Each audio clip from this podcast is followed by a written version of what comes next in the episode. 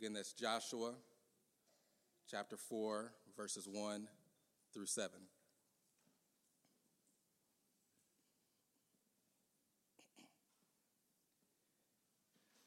And the Word of God reads When all the nation had finished passing over the Jordan, the Lord said to Joshua, Take 12 men from the people, from each tribe a man, and command them, saying, Take 12 stones from here out of the midst of the Jordan, from the very place where the priest's feet stood firmly, and bring them over with you and lay them down in the place where you lodge tonight. Then Joshua called the 12 men from the people of Israel, whom he had appointed, a man from each tribe.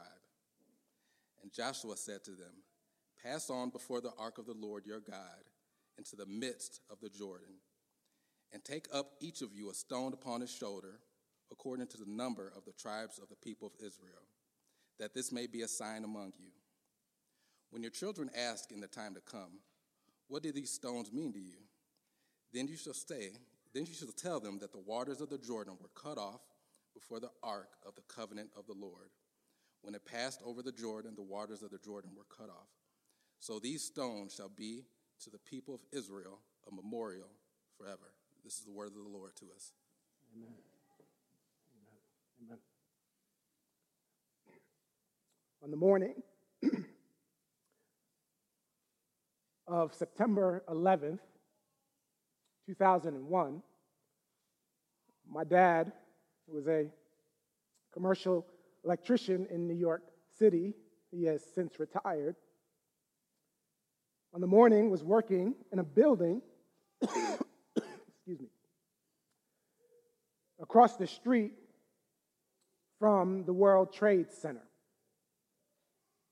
While he was working with uh, some of his coworkers, he heard an explosion. Wondering what it was, they descended from the building and came outside and saw the mayhem. A plane, as we now know it, had struck one of the Twin Towers in New York City. He spent time observing uh, the melee and the confusion that was going on, and it became too much. He knew it was time to, to get out. Before he left, he wanted to go up into the building and get his tools. And on his way up to get his tools in order to leave the city, the second plane hit. He didn't go back to get his tools, but descended the building and sought to make his way out of uh, New York City. And by God's grace, he was able to flee the scene before what we know now the towers collapsing. Uh, last year, our family and I had an opportunity to visit Ground Zero. We were able to see the outline and the, the memorial there of those who tragically lost their lives. All of his grandchildren were there. And Papa got to explain to them and point to where he was on the day that those planes hit the building. He was able to show them the route that he took out and was able to escape by God's grace and by God's mercy. None of them were born at the time. So we reflected, yes, on the tragedy of those. We remembered those who lost their lives that day, but we were also able to reflect upon the goodness and the mercy of God to Papa. You know, our country is full of memorials calling attention to the to the sad and the tragic. But there are also memorials calling attention to the great victories and triumphs of our nation. Our country is full of these memorials. Well, the Bible, the Bible is replete with memorials as well. When Israel had been delivered out of Egypt, God commanded them to hold a feast. It's the feast of unleavened bread. We are told this in Exodus 13 and 9. And it shall be as a sign on your hand and as a memorial between your eyes. But the law of the Lord will be in your mouth. For with a strong hand, the Lord has brought you out of Egypt. As the children of Israel were exiting out of Egypt, God gave them the unleavened uh, bread feast to, to remind them as a memorial what he had done. In, Numbers 31 54, after God had performed a great victory on behalf of the children of Israelites over the Midianites, uh, Moses and Eleazar, the priest, received the gold from the commanders of thousands and of hundreds and brought it into the tent of meeting as a memorial for the people of Israel before the Lord. Memorials.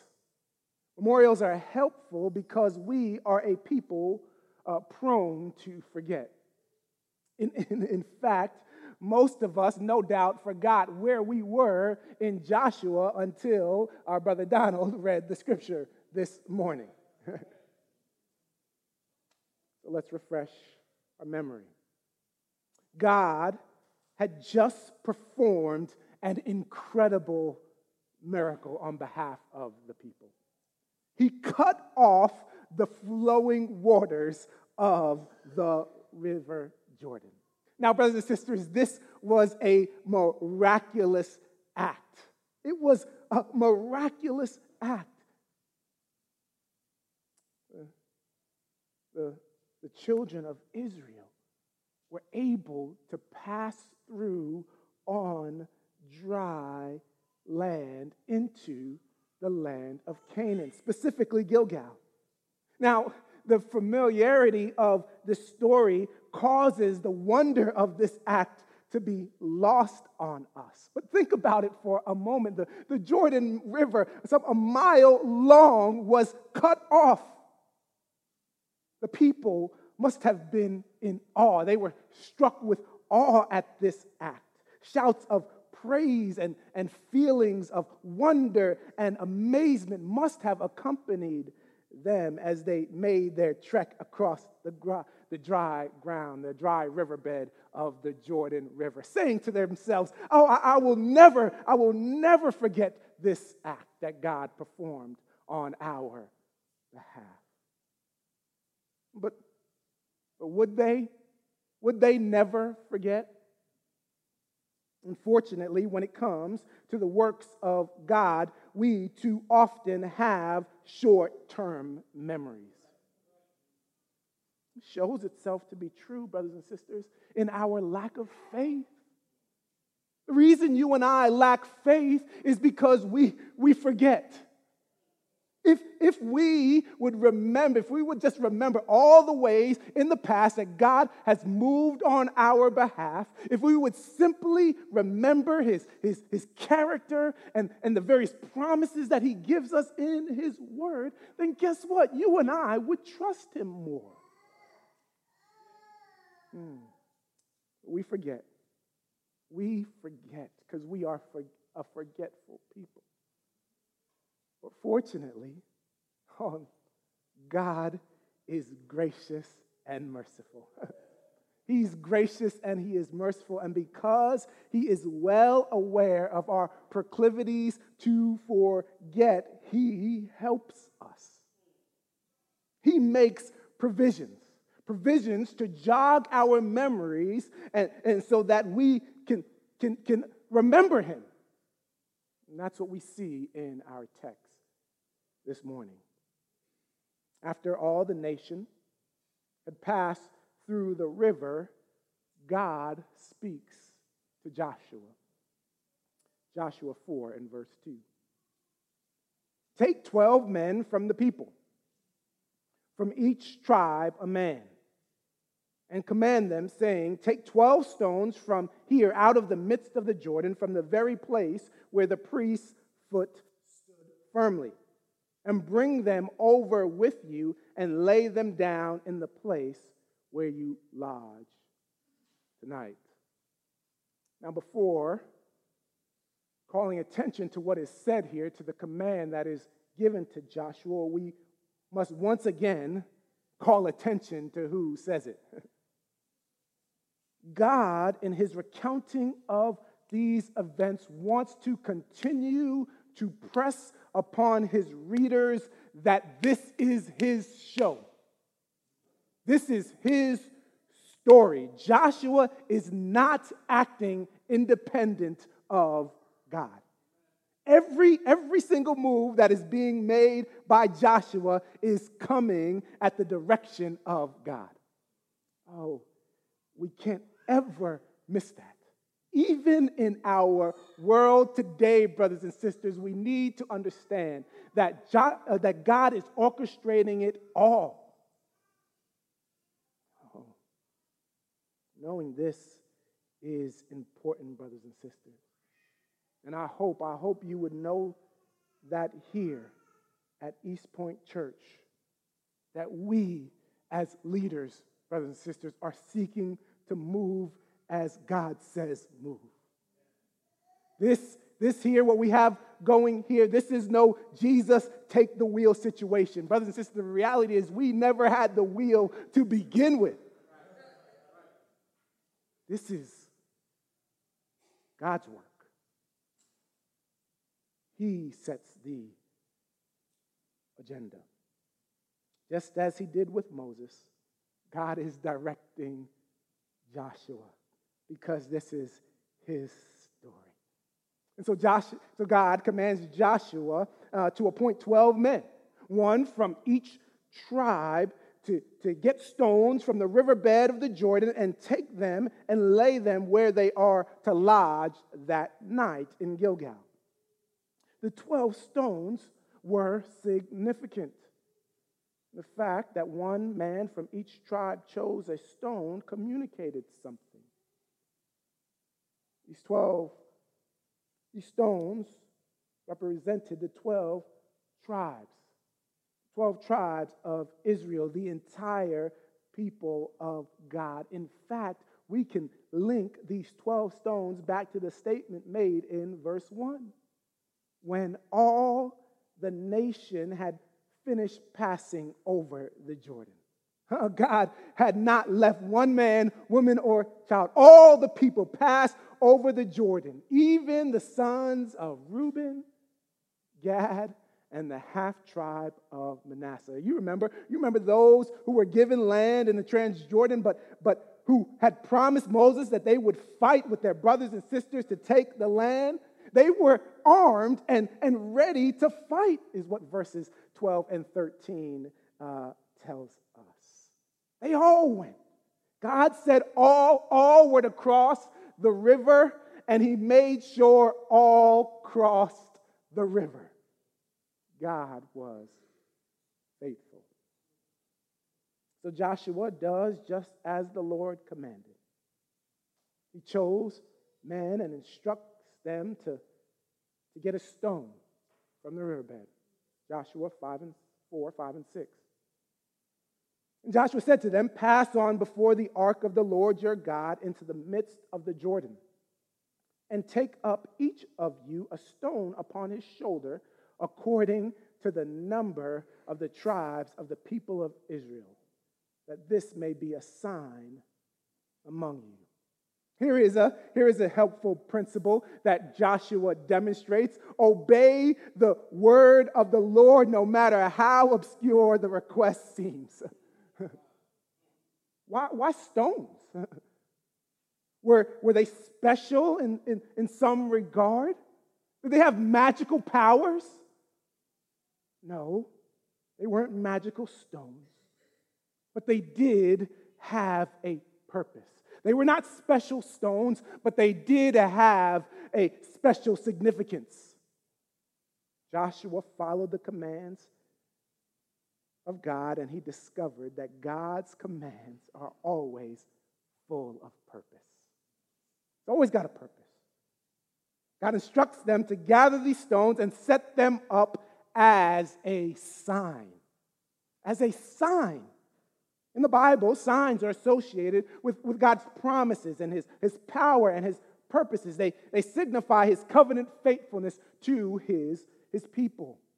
After the flood, you do remember, God promised Noah that he would never destroy the earth again with water. And to confirm that promise, what does he do? God gives him a, rainbow, reminding him that he would never destroy the earth again by water. In Egypt, the plagues were also a sign, a sign of God's power and his might, both to Israel and to the Egyptians. The sign you and I are probably most familiar with is the sign given to Abraham.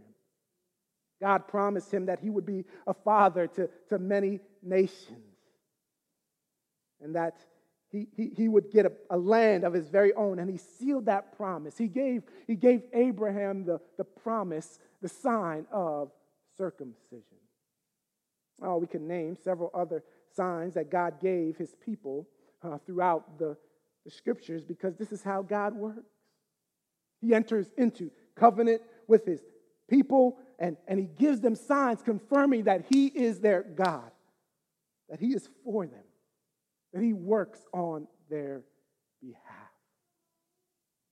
These stones that Israel set up, Joshua tells them, to be a sign for them. And these 12 memorial stones would serve two important purposes in the life of Israel. They would serve as a memorial and a testimonial. They would serve as a memorial. They would serve, they, these 12 stones would serve as a reminder for a people that is prone, that are prone to forget. After the battle at Gettysburg during the Civil War, a battle that was kind of looked back on as the turning point in the war for the Union Army. Abraham Lincoln gave his famous speech, the Gettysburg uh, Address. And there's a line in the Gettysburg Address that, that Abraham Lincoln gives. He understands the proclivity of men to forget, and he wants to remind them to, to remember what take, took place there. He says this The world will little note nor long remember what we say here but it can never forget what they did here.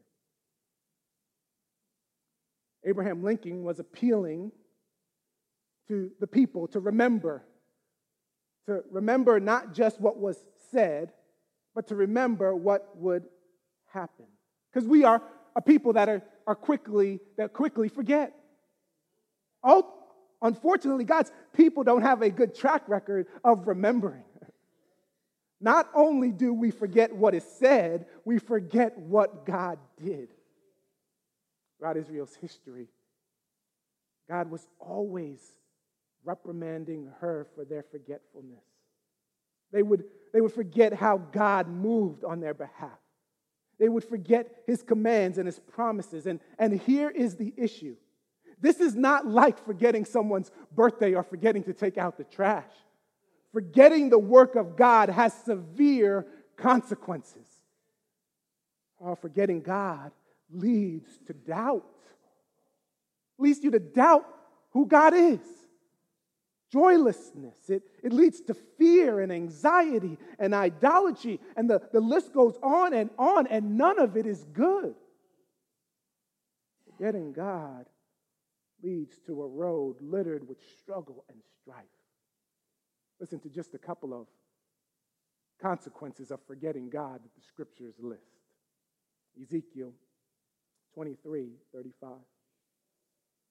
Therefore, thus says the Lord God, because you have forgotten me and cast me behind your back, you yourself must bear the consequences of your lewdness and whoring. Because they forgot God, there were severe consequences. Judges 3 and 7. The common refrain that we see in the book of Judges, and the people of Israel did what was evil in the sight of the Lord. Why? They forgot the Lord their God and serve Baals and the Asherah. Oh, forgetful people. Forgetting God leads to severe consequences. Because, again, because God is gracious, because He knows this is the characteristic of fallen humanity, He provides signs to jog our memory. Memorials are so that we don't forget what He has done. God gave them a physical reminder, the children of Israel, 12 stones set in a heap to guard against their forgetfulness. In fact, these 12 stones would be the first of seven other memorial stones that are gathered and put together in the book of Joshua. How good is God? He helps us when we can't help ourselves. All of Israel, every time they, they walked past the Jordan River, whenever they traveled to Gilgal and would, would see these 12 stones, their, their memories would be jogged. And what would they remember? They would remember that their God is awesome. And not awesome in, the, in, the, in, in how we flippantly use it today, but awesome in like the God that we serve cut off the river. He stopped it up so that we could walk on dry land. They, they would recall how, how God kept his promises to be with them and to, to fight for them. Something, something ever jog your memory and you were instantly transported back to the place and time in, in your mind? Ever happened to you? Sometimes that's, that's not a good thing. I had my memory jogged by a song a couple weeks ago, and I, that was not a good thing, right? Sometimes our minds are jogged to something, to something good. And these 12 stones would have jogged the people of Israel's mind. They would have, they would have seen them and instantly been transported back to sitting on the banks of the river, waiting to see if God would act. How would we, how would we cross the Jordan? Wondering, wondering how God was going to show up. How was he going to work? And they would remember the feeling of awe and wonder as God stopped the river and allowed them to pass on dry ground. Brothers and sisters, this is what signs do. they cause us to remember a God who is for us, who fights for us, to remember a God who is strong on our behalf, a God who is faithful to his promises. Listen, you and I are no different than Israel when it comes to our memory. We are prone to forget too. When we struggle with doubt and fear and anxiety and, uh, and idolatry, you know what's going on? We are not remembering our God who is for us. But just like God gave Israel signs, He gives us signs as well. We know these signs to be baptism and the Lord's Supper. The sacraments are God's gift to us. They, they, they are not some traditional exercise that we engage in for tradition's sake. No, God commands us to partake in these sacraments because He is being gracious and merciful to a forgetful people. When we partake of the Lord's Supper, when we see someone enter the waters of baptism, we are reminded that our God is awesome. We, we remember that we once were dead in our trespasses and sin, but, but God made us alive in Christ Jesus. No, no, no, we did not have the Jordan in front of us, but we had a, a sea of sin and strife and enmity. God was gracious and He sent Jesus. He sent Jesus to pay the penalty, to close the gap, to bring us to Him. God showed Himself strong on our behalf through the person and work of His Son, Jesus. The sacraments, brothers and sisters. They cause us, they are signs that cause us to remember. Luke 22 and 19, this is what Jesus says. And he took the bread, and when he had given thanks, he broke it and gave it to them, saying, This is my body, which is broken for you. Do this, do this in remembrance of me. Oh, brothers and sisters, there is a lot that happens at the communion table in terms of, of God meeting us and strengthening us by his grace. But there is no denying that one aspect of coming to the Lord's tables is that our memories are being jogged. The world and its cares throughout the week have caused us for, to forget or to misremember.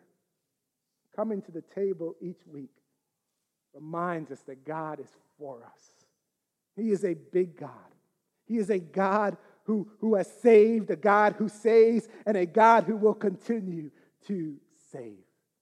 That's what Paul reminds us of in 1 Corinthians 15 1. Again, knowing that we would be prone to forget. Now I would remind you, brothers, of the gospel I preached to you, which you received, and which you stand, and by which you are being saved signs God gives or to jog our memory. They're memorials. They're memorials. But they also, they also serve as a testimonial. They testify to the work of God. The signs, the, the signs point others to the work of God, specifically the next generation and the nations. The 12 stones that God commanded Joshua to set up on before the people in Gilgal were to testify to the next generation.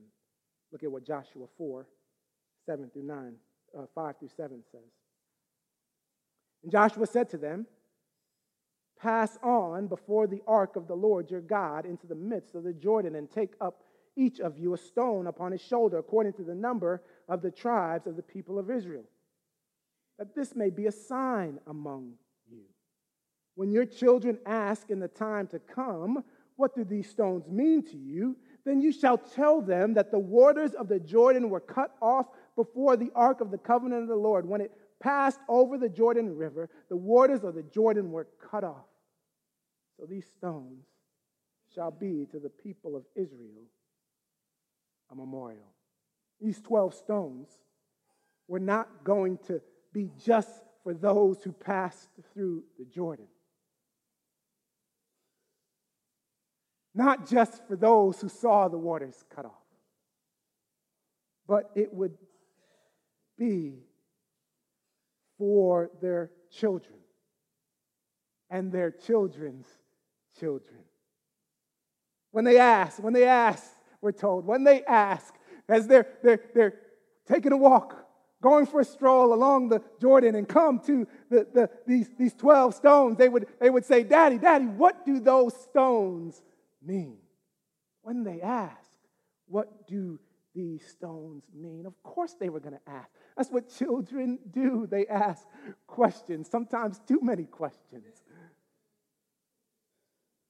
But God knew they would ask. And God wanted the generations to know what He had done at the Jordan River. They were called as a people to testify about the works of God to their children. God, God is always exhorting the people of God to, to tell the next generation. And, and brothers and sisters, right, you do, you do realize that this is not just a word to the parents. This is a word to the community of faith that we are to uh, be a people that is telling the next generation about the works of the Lord and what he has done. Words in Judges 2:10 should scare us. We have a responsibility. And these words scare me every time I read them. And all that generation, after Joshua had died, also were gathered to their fathers and there arose another generation after them who did not know the Lord or the work he had done for Israel. Uh, now, now, certainly, we can indict the, the generation that, that, that did not know the Lord. But you do understand that the responsibility falls on the generation that failed to teach their children, who failed to tell them about the works of Yahweh. Oh, brothers and sisters, may that never, may that never be said of our generation, about the generation coming behind us. Oh, we have a responsibility to teach them about the God who saves, God who is for us. Deuteronomy 6 commands us 6, 7, and 9. You shall teach them diligently to your children. When God, when Moses gives the Shema, and you shall talk of them when you sit in your house and, and when you walk by the way and when you lie down and when you rise. You, you shall bind them as a sign on your hand, and they shall be as frontlets between your eyes. You shall write them on the doorpost of your house and on your gates. We should be always teaching our children, telling them of the works of the Lord and all that He has done. Brothers and sisters, remember, remember, they're going to ask. The children of in Israel are no different than the children today. They're going to ask. When they see you take the, the elements of the bread and the wine and they ask you, Mommy and Daddy, what do those signs mean? May you tell them about the works that the Lord has done. Uh, we need to make sure we tell them about the God that we serve. Uh, if you are if you are child here this morning, you, you don't have to ask because I'm going to tell you uh, this morning. Uh, if you're a child here, if you, you are a teenager, you need to listen to me very clear. That song that we sang, God is real. Listen to me. God is real. He's, he's not a superhero. He's not some character uh, that you read in a, in a fiction book. God is real. And I can tell you he's real. I can name several instances where God showed up in my life. And it's true that I can feel him deep in my soul, that God is real. If you hear nothing else today, know that God is real. The world is going to tell you that he's fake, that he doesn't exist. Listen to me. God is real. And it's not just because I know him deep down in my soul, but because I've got a sign that assures me that Christ was went to Calvary on my behalf and he has secured salvation for me. Oh, children, God is real. Oh, may we, may we be always telling our children about the works that the Lord has. Pointing them, pointing them to the signs that tell us, that assure us that Jesus was strong on our behalf. Oh. The stones were to be a testimony to the children. But they were also meant to be a testimony of proclamation. Proclamation to the nations. Joshua 4 21 through 24. And he said to the people of Israel, When your children ask their fathers in the times to come, What do these stones mean? Then, then you shall let them know Israel passed over on dry land. And for the Lord your God dried up the waters of the Jordan for you until you passed over, as the Lord your God did to the Red Sea, which he dried up for us until we passed over, so that all the peoples of the earth may know that the hand of the Lord is mighty. God didn't act just so Israel would know who he was, he wanted the nations to know just how powerful he was. You remember, you remember when what Rahab said when she encountered the spies, when the spies came into the land, she was fearful because she said, We heard, we heard what your God, what Yahweh did at the Red Sea. God's mighty work in Egypt was known in Canaan. And do you, do you think the people in Canaan would know what the Lord did at the Jordan? of course they would. They would know that the God of Israel was mighty. And look at what we read in verses in verse 5 of Joshua chapter 1. As soon as all the kings of the Amorites who were beyond the Jordan to the west, and all the kings of the Canaanites who were by the sea, heard that the Lord had dried up the waters of the Jordan for the people of Israel until they had crossed over, their hearts melted, and there was no longer any spirit in them because of the people of Israel. Brothers and sisters, God cutting off the waters of the river Jordan struck fear in the enemies of Israel. Their hearts, their hearts melted. Israel's victory was guaranteed. The enemies of the people of God stood no chance. That's what those 12 stones signified. And therefore, therefore, when Israel saw the 12 stones, generation after generation, they could remember when they saw those, those 12 stones that they had no one to fear except God Himself. No one to fear except God Himself. And that, that fear that they were to exhibit was a holy fear, it was a, a reverential fear, for, for God was with them. Look at verse, the end of verse 24. that you may fear the Lord your God forever. There would be a holy reverence because of what God had done the Jordan. Our brothers and sisters, we are a forgetful people. We often, we often cannot help ourselves. We we would just remember, we would trust God more. God is gracious to give us signs to remind us of how good and how mighty He is. Have you forgotten this morning? Have you forgotten? Look to the sign that points us to Christ and all that He has done.